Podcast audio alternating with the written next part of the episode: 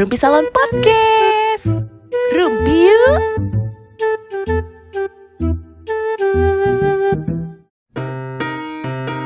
Assalamualaikum warahmatullahi wabarakatuh.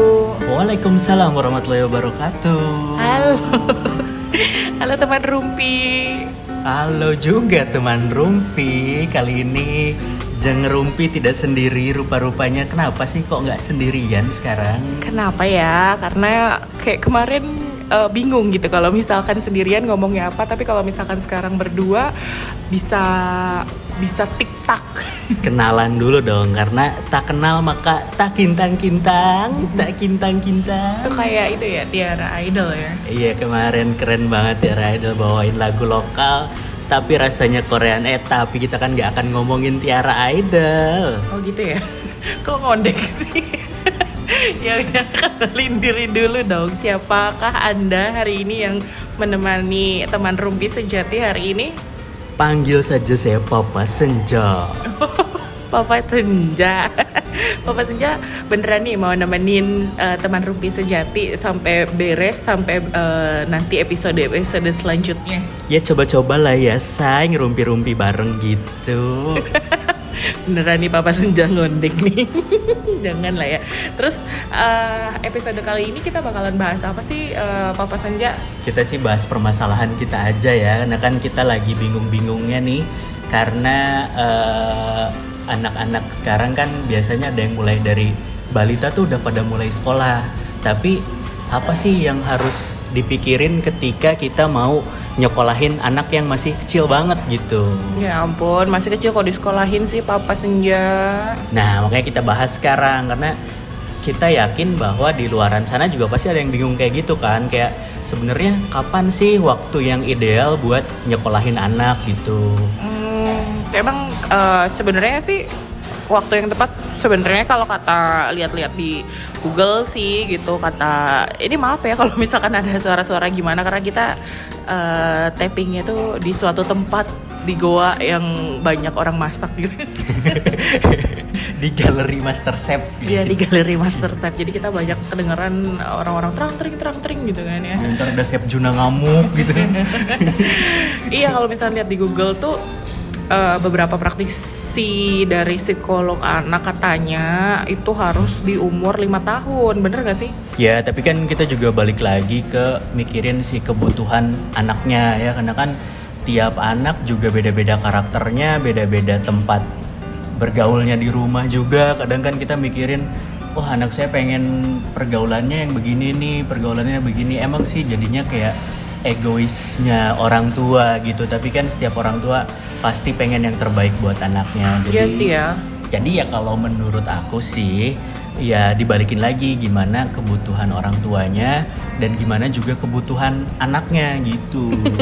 Benar juga ya Papa Senja ya. Soalnya uh, teman Rumpi juga mungkin pada bingung kalau misalkan anaknya sekarang udah sekitar 2 tahun atau tiga tahun yang ya di rumah ya gitu-gitu aja ya kan? Mainan juga paling mainan apa sih gitu kan? Terus nggak uh, ada teman main ya kalau misalkan ada di rumahnya misalkan tetangga kanan kiri depan belakang ada ada teman-temannya ya kan yang kecil-kecil sama gitu kan ya. Mungkin bisa bisa main bareng gitu kan. Tapi kan kalau sekarang kayak komplek-komplek kayak gitu kayak kayak main-main sendiri gitu kan. Kadang-kadang kayak jangan ini gitu kan.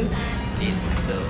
Iya apalagi kan kayak misalkan um, orang tuanya kerja gitu yang paling ketemunya pagi nganterin sekolah atau pagi berangkat baru pulang lagi ya malam. Itu kan anak uh, kehilangan waktu banget untuk temen main gitu karena kan kita juga nggak bisa sembarangan ngebiarin anak buat main secara bebas gitu karena takutnya malah berbahaya atau yang kedua sih yang lebih penting ternyata malah mempengaruhi ke perkembangannya sendiri gitu. Hmm, benar juga ya. Nah, terus uh, kalau aku sih teman Rumpi ya, uh, memang ya gimana ya susah juga sih kalau misalkan harus ngikutin kata-kata orang gitu kan. Karena sebenarnya kita sendiri yang tahu kondisi anak kita terus perkembangan anak kita. Cuman uh, ini sih versi kita ya versi uh, apa podcast salon ini podcast salon uh, rumpi salon ini gitu. Kalau misalkan uh, kita setuju gak sih? Kalau ya udahlah masukin aja anak sekolah. Yang penting kita nggak nggak berkelebihan gitu porsinya gitu kan sih? Iya tapi ada juga kan yang pemahaman yang lebih baik nunggu anaknya siap gitu. Karena kan kita juga sering kali dapat kayak masalah-masalah kayak misalkan anaknya ternyata belum siap untuk sekolah. Iya bener-bener terus Ya. apalagi kakek neneknya ya kan Nah. yang kayak nanti nanti ngapain Iya. disekolahin orang masih kecilik mentik gitu kan ya Nah iya gitu kadang kan eh, kakek neneknya juga kan mungkin ada perbedaan mindset karena mereka hidup di zaman yang berbeda gitu. Tapi kan Mhm. Ya sebenarnya kan balik lagi ke kebutuhan pada masanya gitu. Cuman ya baik lagi nih ke teman rumpi gitu. Teman rumpi ya say menurut teman rumpi semua nih jeng-jeng rumpi di luaran sana. Kenapa harus gitu sih? Boleh komen nanti di Instagramnya @diansum Iya boleh boleh komen banget ya. Misalkan kayak enggak enggak gitu enggak gitu. Katanya kayak "Eh, nggak apa-apa kok gitu kan. Kalau misalkan sekolah di umur 2 sampai 3 tahun gitu kan. Nah, eh, perbedaan mindset eh, kakek sama nenek juga kadang-kadang kan kayak ih 2 tahun disekolahin jangan dulu apa segala macam. Lah itu kalau papa senja gimana sih eh, cara buat eh, eh, apa ya meng menetralisir itu semua gitu kan. Ih, sebenarnya susah juga karena kan pandangannya kakek nenek ya itu tadi baik lagi mindsetnya berbeda. Karena mungkin kan mikirnya wah nanti capek nanti begini padahal Bentar-bentar, lecitianya enak banget ya. terdistraksi. Karena nyampe mana tadi ya? Karena kan mikirnya kalau sekolah tuh udah berat gitu udah mikirin rumus udah wah anaknya harus hafal rumus Pitagoras gitu trigonometri gitu harus. Kan masih kober masa ada trigonometri? Ya mungkin kan mikirnya gitu. Jadi ditakutin anaknya malah jadi capek. Jadi sebenarnya eh, caranya sih gimana untuk bisa mengkomunikasikan dengan baik. Nah kalau bisa sih kalau bisa si kakek neneknya kan sekolah tuh pasti ada trial dulu atau ada apa dulu dilibatin. Jadi biar mereka juga tahu oh sekolahannya kayak gini ya oh gurunya kayak gini ya. Jadi tidak khawatir sama cucunya kecapean gitu loh Hmm, ya juga sih bener-bener bener setuju lah sama Papa Senja ya. Tapi eh, kalau misalkan aku sendiri nih teman Rumpi ya, kalau misalkan anak balita yang kita coba untuk eh, oke deh kita sekolahin gitu kan di umur misalkan umur 2 tahun gitu. Sebenarnya sih kalau yang aku pribadi nih pernah rasain ya biasa aja. wah paling di awal ya karena satu eh, balita itu pasti ya dia bakal nangis lah kalau misalkan eh, apa ya masuk dunia baru terus masuk em, suasana baru gitu kan terus apalagi kan harus eh, ditinggal ada beberapa sekolah yang memang eh, ha- harus udah ditinggal ya Papa Senja ya Iya bener. Terus lagi kan eh, itu kebiasaan baru ya. Kayak misalkan dia biasanya eh, tidur gitu nggak dibangunin, nggak disuruh mandi pagi-pagi. Tapi tiba-tiba karena sekolah, akhirnya dia harus bangun pagi, mandi pagi-pagi. Mungkin ada yang dipaksain sarapan dan segala macam yang ngerubah kebiasaannya dia. Itu kan pasti butuh waktu gitu. Jangan kan anak-anak. Kalau kita yang udah dewasa aja, ketika ngerubah satu kebiasaan baru kan susah banget gitu. Nah dari situlah terus udah gitu kan eh, lingkungan baru, suasana baru itu kan juga pasti akan ada eh, apa ya guru-gurunya. Biasanya kalau misalkan di eh, sekolah yang sekarang-sekarang disebutnya miss miss ya kan atau misalkan miss dan mister gitu atau mungkin di sekolah eh, lainnya disebutnya ibu ibu guru gitu kan ya. Eh, itu juga bakalan bakalan ini banget ya kayak mendukung banget si balita itu bak- bakal convert di sekolahnya ya kan. Nah itu dia yang harus kita tuh harus pilah-pilih dengan bener banget ya nggak sih? Kalau emang mau memutuskan menyekolahkan anak balita bener nggak sih? Benar, kan itu juga bisa jadi satu penilaian ya, penilaian maksud artiannya kita bisa ngukur sejauh mana sih kenyamanan anak kita di satu sekolah itu. Karena kan yang tahu anak kita sendiri ya orang tuanya sendiri dong gitu. berarti yang pertama tuh eh, apa ya fasilitas apa eh, gurunya dulu nih yang kita lihat kalau misalkan mau nyekolahin balita deh gitu. Kita um- eh, kita mulainya dari toddler dulu ya jangan dulu ke SD SMP SMA gitu. Kita eh, eh, coba fokusin dulu kayak buat anak-anak yang eh, apa ya kita cari pilih sekolah buat anak-anak balita gitu toddler gitu Ya paling penting sih kayaknya lihatnya fasilitas dulu ya karena kan kalau balita masih lagi aktif-aktifnya, masih lagi lincah-lincahnya, terus juga masih lagi rewel-rewelnya. Bener-bener bener. Jadi kalau fasilitas yang bikin si uh, uh, balita kita, anak-anak kita tuh nyaman ya, kayak Nyaman. mungkin dari warna-warna catnya mungkin ya, kan sih, Uh, karena kan misalkan cat cat tembok tuh menentukan mood dari si anak ya nggak? Iya gitu, lampu juga. Oh iya lampu, lampu. Jadi kayak harus terang lah Harus ya. terang ya, kalaupun nggak lampu, kita juga harus mikirin kayak ada sinar matahari masuk nggak sih ke kelasnya. Oh, iya. Karena kan berhubungan juga dengan kesehatan, terus equipment yang dipakainya dijaga kebersihannya atau enggak. Bersih gitu. nggak sih gitu kan ya? Nah itu yang harus dipikirin banget karena kan yang per- yang paling penting kan nyamannya dulu nih kalau anaknya udah nyaman pasti kan mempengaruhi ke perkembangannya atau aspek kognitif dan lain-lain. Kalau istilah akademisnya juga lebih gampang gitu kalau anaknya udah nyaman. Tapi kalau anaknya baru datang ke sekolah udah nangis-nangis sudah apa karena mungkin takut ruangannya gelap gitu spooky gitu kan aduh. Kasian ya. iya kasihan gitu. Nah, terus eh, kalau misalkan kalau kita sih kan orang awam ya kalau misalkan tentang kurikulum kayak kayak ya udahlah gitu kan lebih kelihatan tentang fasilitas ya sama kayak gurunya. Nah, oh ya eh, teman Rumpi jangan lupa ya kalau misalkan eh, lagi pilih-pilih sekolah kayaknya eh, better kayak mengunjungi beberapa sekolah ya nggak sih untuk survei gitu kan Eh, nanya-nanya dulu ya kan terus lihat langsung ya nggak sih fasilitasnya kayak apa terus eh, apa kayak eh, suasana lingkungannya juga kayak apa bener nggak sih Papa Senja?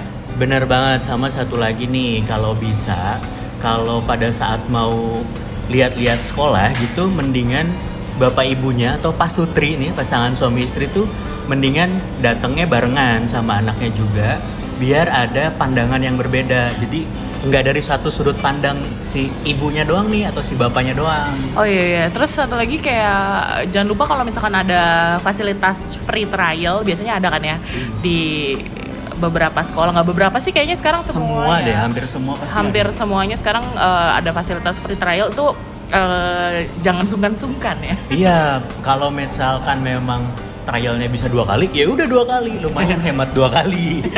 nggak nggak gitu juga kali Papa Senja. Tapi emang sih kalau misalnya udah trial biasanya kita bakalan dike- dikejar sama marketingnya kan ya. Tapi ya nggak apa-apa lah gitu kan karena itu kan demi anak-anak kita, buah hati kita ya kan biar dia nyaman dan apa sih eh, tenang gitu ya kita buat eh, nyekolahinnya juga di sana ya. Terus kalau sekarang juga kan eh, banyak juga nih teman rumpi yang bingung lagi nih setelah fasilitas, terus eh, kenyamanan lingkungan gitu kan. Eh, kalau guru-guru sih kita sudah pasti ya kita bakalan harus cari yang nyaman banget sama anak kita kayak penyayang, penyabar dan se- segala macam. Tapi kan kayaknya kalau itu udah distandarin dari apa ya kayak pemerintah pemerintah gitu kan kayak udah punya standar masing-masing juga untuk sekolahnya untuk punya guru-guru setidaknya kalau untuk guru-guru toddler gitu-gitu kan masa iya sih yang galak gitu nggak mungkin lah ya.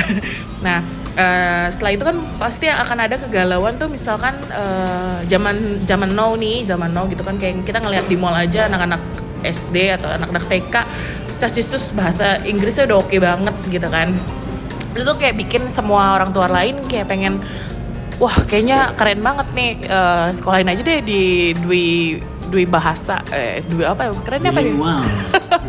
oh iya bilingual ya sekolah bilingual ya. Iya sekolah maksudnya bilingual. uh, iya kadang-kadang kan ada sekolah yang uh, Inggris Indo, Jerman Indo atau mungkin bahasa kalbu sama bahasa apa? DJ dong.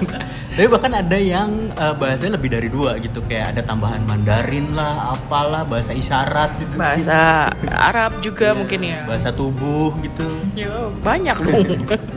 ya itu uh, gimana ya kegalauan itu karena kan uh, apalagi masih kecil ya. Terus anak-anak kayak ditimpa-timpa dengan bahasa. Tapi sebenarnya kayak uh, sering juga kan teman Rumbi di rumah tuh kayak anak-anak tuh nonton YouTube yang pakai bahasa Inggris gitu kan tiba-tiba udah kayak nyerep ih bisa bahasa Inggris hello uh, I want it uh, apa kek gitu kan gitu, yang banyak-banyak hal yang dia serap dari YouTube gitu kan nah apakah harus juga gitu ya uh, kita sekolahin di bilingual uh, school gitu kan ya Yang harus dibedain di sini adalah kita memang tujuannya akan kayak gimana nih. Misalkan memang bertujuan untuk anaknya pengen terus-menerus sekolah di international school misalkan atau misalkan proyeksi jauhnya misalkan pengen kuliah di luar negeri misalkan.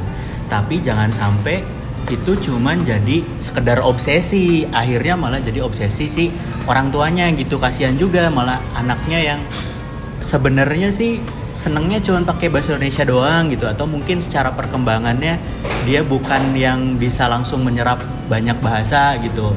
Sekarang kan jadinya malah banyak kasus kayak speech delay gitu yang mungkin berawal dari kebingungan bahasa. Kayak harusnya bahasa ibu dulu yang diajarin tapi kemudian dia langsung loncat ke bahasa asing yang tidak digunakan di rumahnya. Tapi beda lagi nih kalau misalkan di rumahnya juga menggunakan bahasa asing kan? Kayak pasangan yang uh, ada bulenya gitu pasangan suami istri yang beda negara gitu. atau ada pak le-nya nah gitu ada pak le bule itu sih orang Jawa dong. Cendol Beda ya? Dawet lagi. Oh, beda ya? Ini enak banget loh.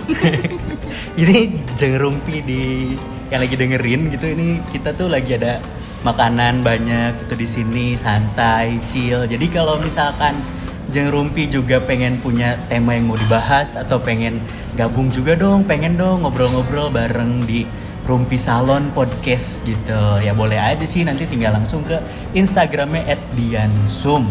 ya D Y A N S U M ya bener ya @diansum ya ya udah pada tahu lah ya iya soalnya eh, kalau dulu di YouTube kan nggak bisa tuh sambil nyantai gitu karena kelihatan gitu kan ada mukanya.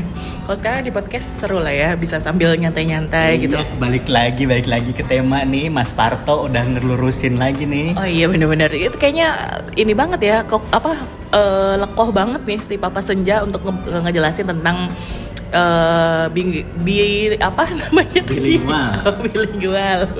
Ya, karena kebetulan saya pengusaha bimbel CPNS, Bu. CPNS kan nggak ada yang buat balita. Ya barangkali kan ada orang tua yang pengen anaknya jadi PNS, boleh loh dibimbelin CPNS dari kecil loh. Oh, sedari dini gitu ya. iya, biar mewujudkan mimpi gitu.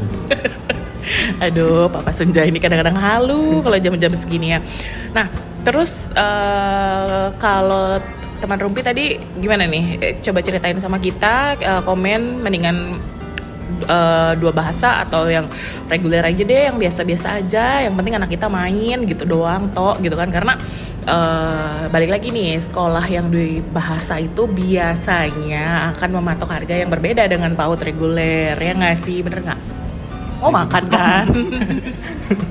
Iya bener banget sih ya karena kan kita juga ngomongin kayak dari segi bisnisnya mereka kan SDM-nya juga harus bisa yang berbahasa Inggris standarnya juga beda gitu terus mereka pasti meng- mengacu pada kurikulumnya juga pasti ada yang dari luar gitu kan karena kepentingannya adalah mungkin mungkin tadinya bermaksud untuk proyeksinya ke sekolah internasional kan jadi dari awal juga si kurikulumnya udah disesuaikan.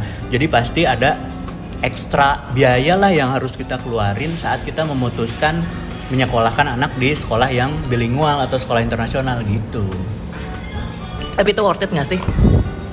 Iya worth it nggak worth it. Baik lagi ke kebutuhan orang tua dan kebutuhan anaknya gitu. Karena kan kalau kita ngomongin jangka panjang sekolah ini kan jangka panjang. Bukan cuman sekolah kayak cuman oh PAUD doang beres itu kan? Enggak dong gitu. Kita kan harus mikirin jangka panjang anak ini akan sekolah sampai kuliah atau bahkan S2 S3 gitu kan. Jadi daripada nantinya anaknya udah terbiasa bahasa Inggris kurikulum standar nas- internasional apa segala macam terus pada akhirnya ketika SD atau SMP akhirnya dia harus bersekolah di sekolah umum gitu sekolah reguler. Itu pun pasti ada jet lag dong nggak mungkin kayak udah terbiasa dengar penjelasan pakai bahasa Inggris dapat instruksi pakai bahasa Inggris mengerjakan tugas pakai bahasa Inggris gitu. Terus tiba-tiba dia harus masuk ke daerah eh masuk ke daerah atau masuk ke tempat sekolah yang menggunakan bahasa nasional pasti akan ada jet lag juga sih Hmm, ya, ya, ya, enak juga ya. Halo teman Rumpi maaf ya. Kalau teman Rumpi tahu ini kita tappingnya sambil santai. Semoga teman Rumpi yang lagi dengerin podcastnya juga sambil santai juga ya. ya bisa dengerinnya ya sambil santai sambil ngapain mungkin ini juga bisa jadi alternatif kayak misalkan lagi gabut gitu di jalan macet daripada dengerin radio atau dengerin Spotify yang isinya lagunya juga udah bosen gitu bisa juga dengerin ini karena sambil nyantai ditemenin ngobrol sama kita berdua nih gitu. Iya, eh tapi bukan bukan maksud tidak sopan ya, nggak kok. Ini cuman kita kayak ngeliatin kalau kita emang yes eh, santai-santai aja gitu kan di Rumpi Salon Podcast ini biar menghibur juga mungkin em, atau mungkin yang lagi sedih jadi semoga jadi senang semoga ya itu juga atau mungkin yang lagi bete jadi ya sedikit keinspirasi gitu kan. Nah berarti kan sekolah mahal gitu kan eh, plus eh, seko- eh, sekolah versus sekolah biasa aja gitu ya. Hmm. Eh, sebenarnya ada apa sih eh, perbedaannya gitu selain kayak bilingual sih ya sudahlah ya gitu kan. Tapi emang kenapa gitu kalau misalkan di sekolah mahal sama sekolah murah tuh anak kita bakal kenapa gitu kalau dimasukin ke sekolah-sekolah itu Ya, yang beda kan yang jelas fasilitas pasti beda. Lingkungan pergaulan pasti beda. Handling guru juga pasti beda gitu. Iyalah ya Itu sih yang pasti yang harus diperhatiin gini. Jadi ketika misalnya di sekolah bilingual ya bukan berarti kita nih mengecilkan sekolah-sekolah yang paud-paud biasa gitu, tapi mungkin bedanya nih ya kalau misalkan di sekolah mahal itu up up to the mountain gitu tapi kalau misalkan di sekolah reguler naik naik puncak gunung iya lumayan nah itu jokesnya lumayan. iya iya iya iya? Nah, jadi kayak misalnya eh, mungkin da- dari segi fasilitas nih, kalau di sekolah yang mahal gitu kan, ya udah jelas karena kita kan ngeluarin biayanya juga nggak sedikit. Jadi pasti ada fasilitas yang lebih lah. Terus dari segi safety atau apa gitu, pasti akan lebih terjaga dibanding di sekolah-sekolah yang fasilitasnya standar-standar aja atau bahkan ada beberapa sekolah kayak misalnya PAUD-PAUD biasa nih yang ada di sekitaran lingkungan komplek atau di perkampungan gitu kan juga suka ada PAUD-PAUD gitu kan kayak PAUD Melati gitu-gitu nah ya kita juga ketika masuk ke situ justru jangan ekspektasinya jangan tinggi karena ya dari segi fasilitas kan mereka juga nggak selengkap kayak di sekolah yang mahal gitu kayak ada perosotannya yang gimana gitu ada permainan digital mungkin atau ada segala sesuatu yang menunjang perkembangan anaknya gitu. Tapi balik lagi sih kebutuhan anaknya yang kayak gimana gitu. Iya sih ya, karena beberapa orang tua ada juga tuh yang misalkan memang dia mampu banget sebenarnya gitu kan kayak eh, malah bukan bukan mampu banget aja gitu kayak sangat mampu banget kayak misalkan sekolahin di, eh, sekolah internasional bilingual segala macam. Cuman memang mereka punya prinsip ya udahlah saya mau ngajarin anak saya karena dia emang udah ngerasa dirinya kaya raya gitu kan kayak pengen ngajarin anak saya buat ngelihat eh, anak lain tuh seperti itu gitu jadi dia sekolahin di sekolah reguler yang apa apa lah gitu kan kayak karena balik lagi ke orang tuanya gitu kan Ya. pengennya dibentuknya seperti apa sih Ya baik lagi ke kebutuhan orang tua, kebutuhan anak udah itu pokoknya faktor penentunya adalah kebutuhan anak, kebutuhan orang tua. Sama jangan lupa lagi jarak, karena kan kalau anak balita kayak kalau untuk sekolah yang jaraknya kejauhan juga kasihan dong. Misalkan rumahnya kayak di Cirebon gitu, tapi maksain sekolah di BSD gitu.